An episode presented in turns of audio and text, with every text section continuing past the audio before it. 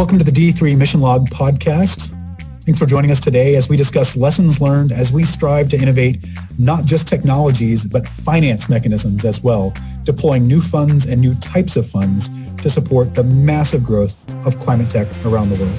Failures are important. We don't know all the answers. We really needed to up our game. Startups move really fast. They just closed a $3 million US. Welcome, everyone, to season three of the Third Derivative Mission Log, where we're working to share lessons learned in real time as we rapidly build the greatest resourced climate tech accelerator in, as far as we know, the history of the universe. Seasons one and seasons two were great. Uh, we, we were really pleased to share lessons learned in real time with all of you. Uh, sometimes lessons that even counteracted uh, lessons that we thought we had learned previously, or lessons that maybe we hadn't learned well enough. And as we're reaching kind of yet another inflection point, this season is going to have a lot of content, a lot of material. So stay with us here. And Danny, who's usually my um, in, in, the co-pilot chair with me, isn't here with us today. But I'm really pleased to invite another colleague of mine, Ankit Kalanki, who actually runs uh, our buildings focus uh, for all kinds of buildings-related technologies and has an illustrious history with the Global Cooling Prize to join us today. Ankit, would you uh, welcome and would you mind sharing a few words about your background with uh, the rest of our audience? Sure. Thank you, Brian, for having me today. Uh, so, my name is Ankit Kalanki. I'm a building sector lead at Third Derivative. And that means I look at all the exciting and high climate impact stuff in the buildings and the construction space and really work together with the startup companies to help them identify ways uh, to accelerate their product's pathway to commercialization. Um, that's that's the area that I focus on. Uh, I came to D3 after working for about two and a half years on RMI's Global Cooling Prize initiative. Um, in one sentence, uh, the prize's aim was to identify and demonstrate super efficient, lower climate impact, and affordable residential cooling solutions for all. Um, so that was what I kind of worked uh, previously and, and really excited to be here. And uh, we're really excited uh, for you to join us here, Ankit. And uh, just for everyone else's benefit, Ankit is incredibly modest, but the Global Cooling Prize was a smashing success with multiple finalists that solved the challenge of providing scalable cooling solutions that were 80% more efficient than the status quo, um, especially uh, deployable in parts of the world that are going to have massive increases in cooling needs. So it's going to be a, credible needle moving um, intervention as we look to kind of curtail GHG emissions and, and kind of build a sustainable, prosperous, and equitable energy future. So we were we were really glad to to be able to lure Ankit onto our team and bring that same zeitgeist, that same systems level thinking and ambition over to our team, uh, not just for cooling, but for all aspects of buildings. So, you know, we launched last year with um, an inaugural cohort of nearly 50 companies, something that we um, invited, reviewed, socialized through our ecosystem, and selected um, in a, a, very kind of batch process. And then we committed after that to move to more continuous flow um, startup intake, uh, startup application review.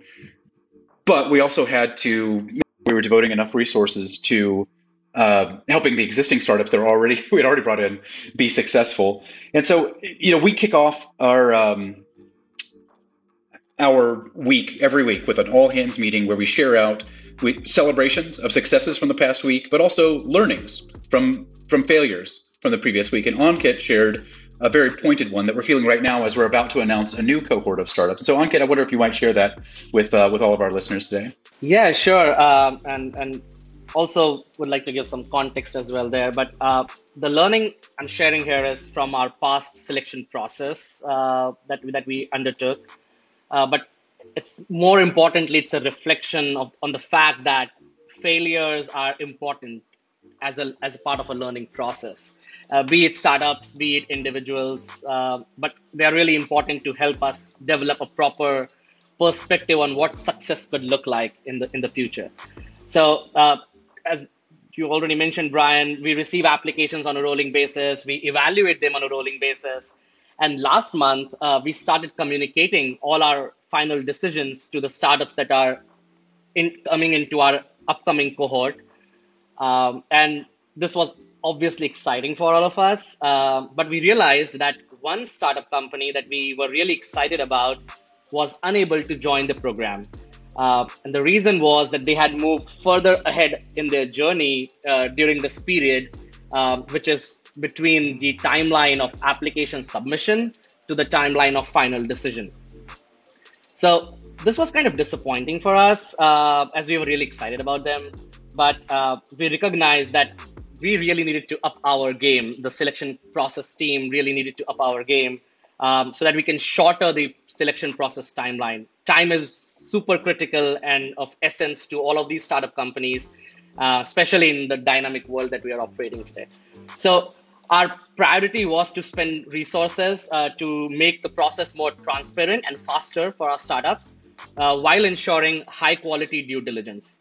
And so, what we have done to kind of, uh, based on that learning, is that we have now developed a new data driven process uh, that is pretty much in its final stages of uh, testing and approvals now um, and that will enable us to undertake the selection process in a, in a much shorter time frame while ensuring the similar quality of, of techneconomics and investability due diligence.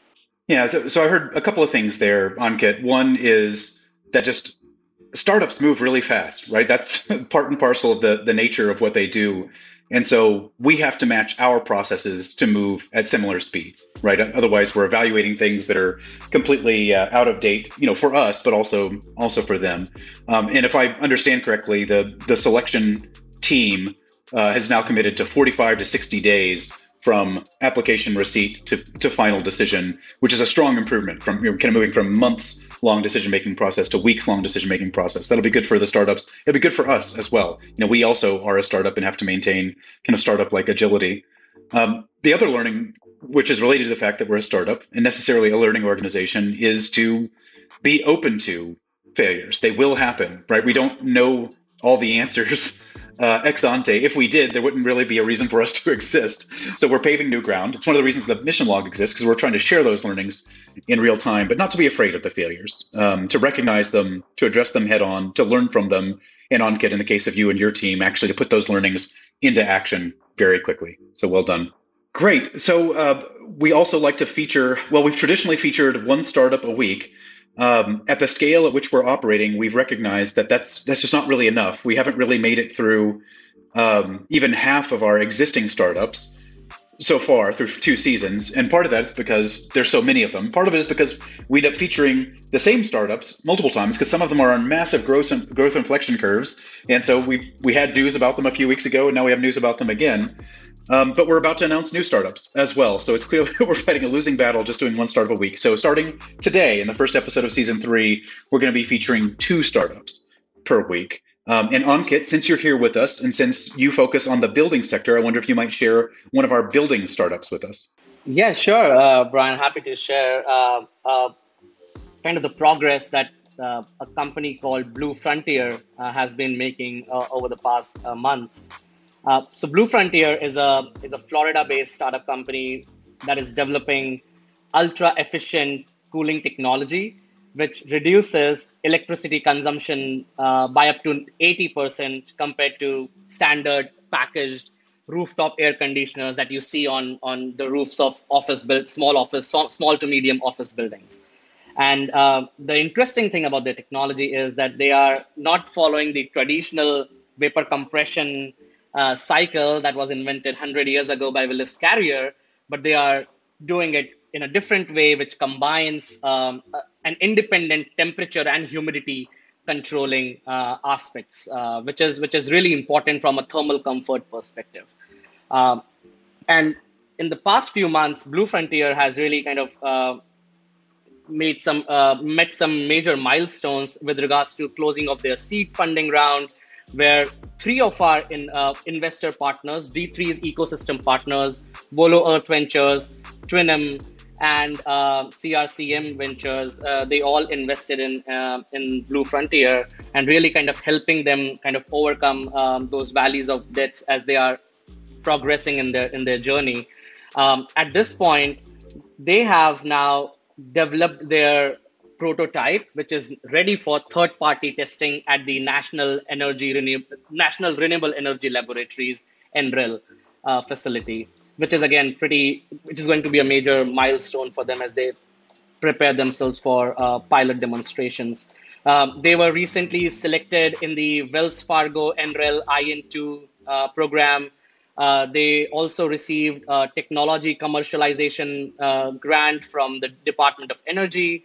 Um, and, and, and they're also recently selected as the one of the semifinalists in the uh, Verge 2021 um, uh, program. So overall, uh, a lot of uh, interesting and exciting progress that Blue Frontier is making, and and D3 has been really uh, been additive uh, with regards to providing them the mentor support, the investor support, um, as well as overall kind of uh, guidance and coaching uh, on on all of the other aspects. Blue Frontier is one of those startups that we have featured previously. We featured them when they had just closed their seed round. Um, but Ankit, thanks for providing some additional color that actually there were multiple third derivative investors who were involved in their seed round, which is you know one of our aims, right? To to bring this deeply integrative approach to shorten commercialization and funding cycles, but also just bring all the necessary parties together so that they can work together toward better and faster climate tech success outcomes.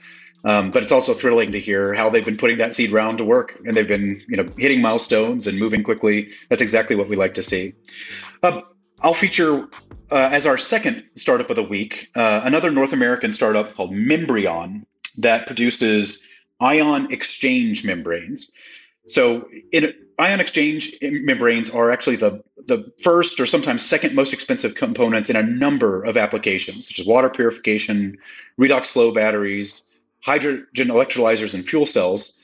Um, and so Membrion has developed a proprietary technology to produce these membranes at much lower cost and simultaneously high performance. Uh, that's great in and of itself for the existing markets, but it because it, the membranes are one of the uh, most expensive components in these applications. This can be a key, you know, their progress can be a key unlocking function in things like hydrogen electrolyzers and fuel cells as we really look to scale up those entire industries. And so we're featuring them today, not just because we love them and think they're awesome, but because they just closed a $3 million US round of funding, which is going to allow them to double the scale of their production facilities. So, um, you know, we often talk about putting extra charge in their batteries, uh, and this is literally the case. They'll be able to double their, um, their facility size and rapidly increase their output, decrease their, um, their costs as they kind of move along the scale curve. So very excited about them too. Ankit, thank you for joining us. Uh, we're deeply indebted to you, not just for your time here today, but all of your participation on our, our team where you're deeply additive and add so much to this venture, this quest that we're trying to build. And everyone out there who's listening or watching, uh, hit that like, subscribe, throw comments in, tell us how you're thinking about things, uh, and follow along because we've got a, uh, a very exciting season ahead of us. Thanks for joining us in this journey.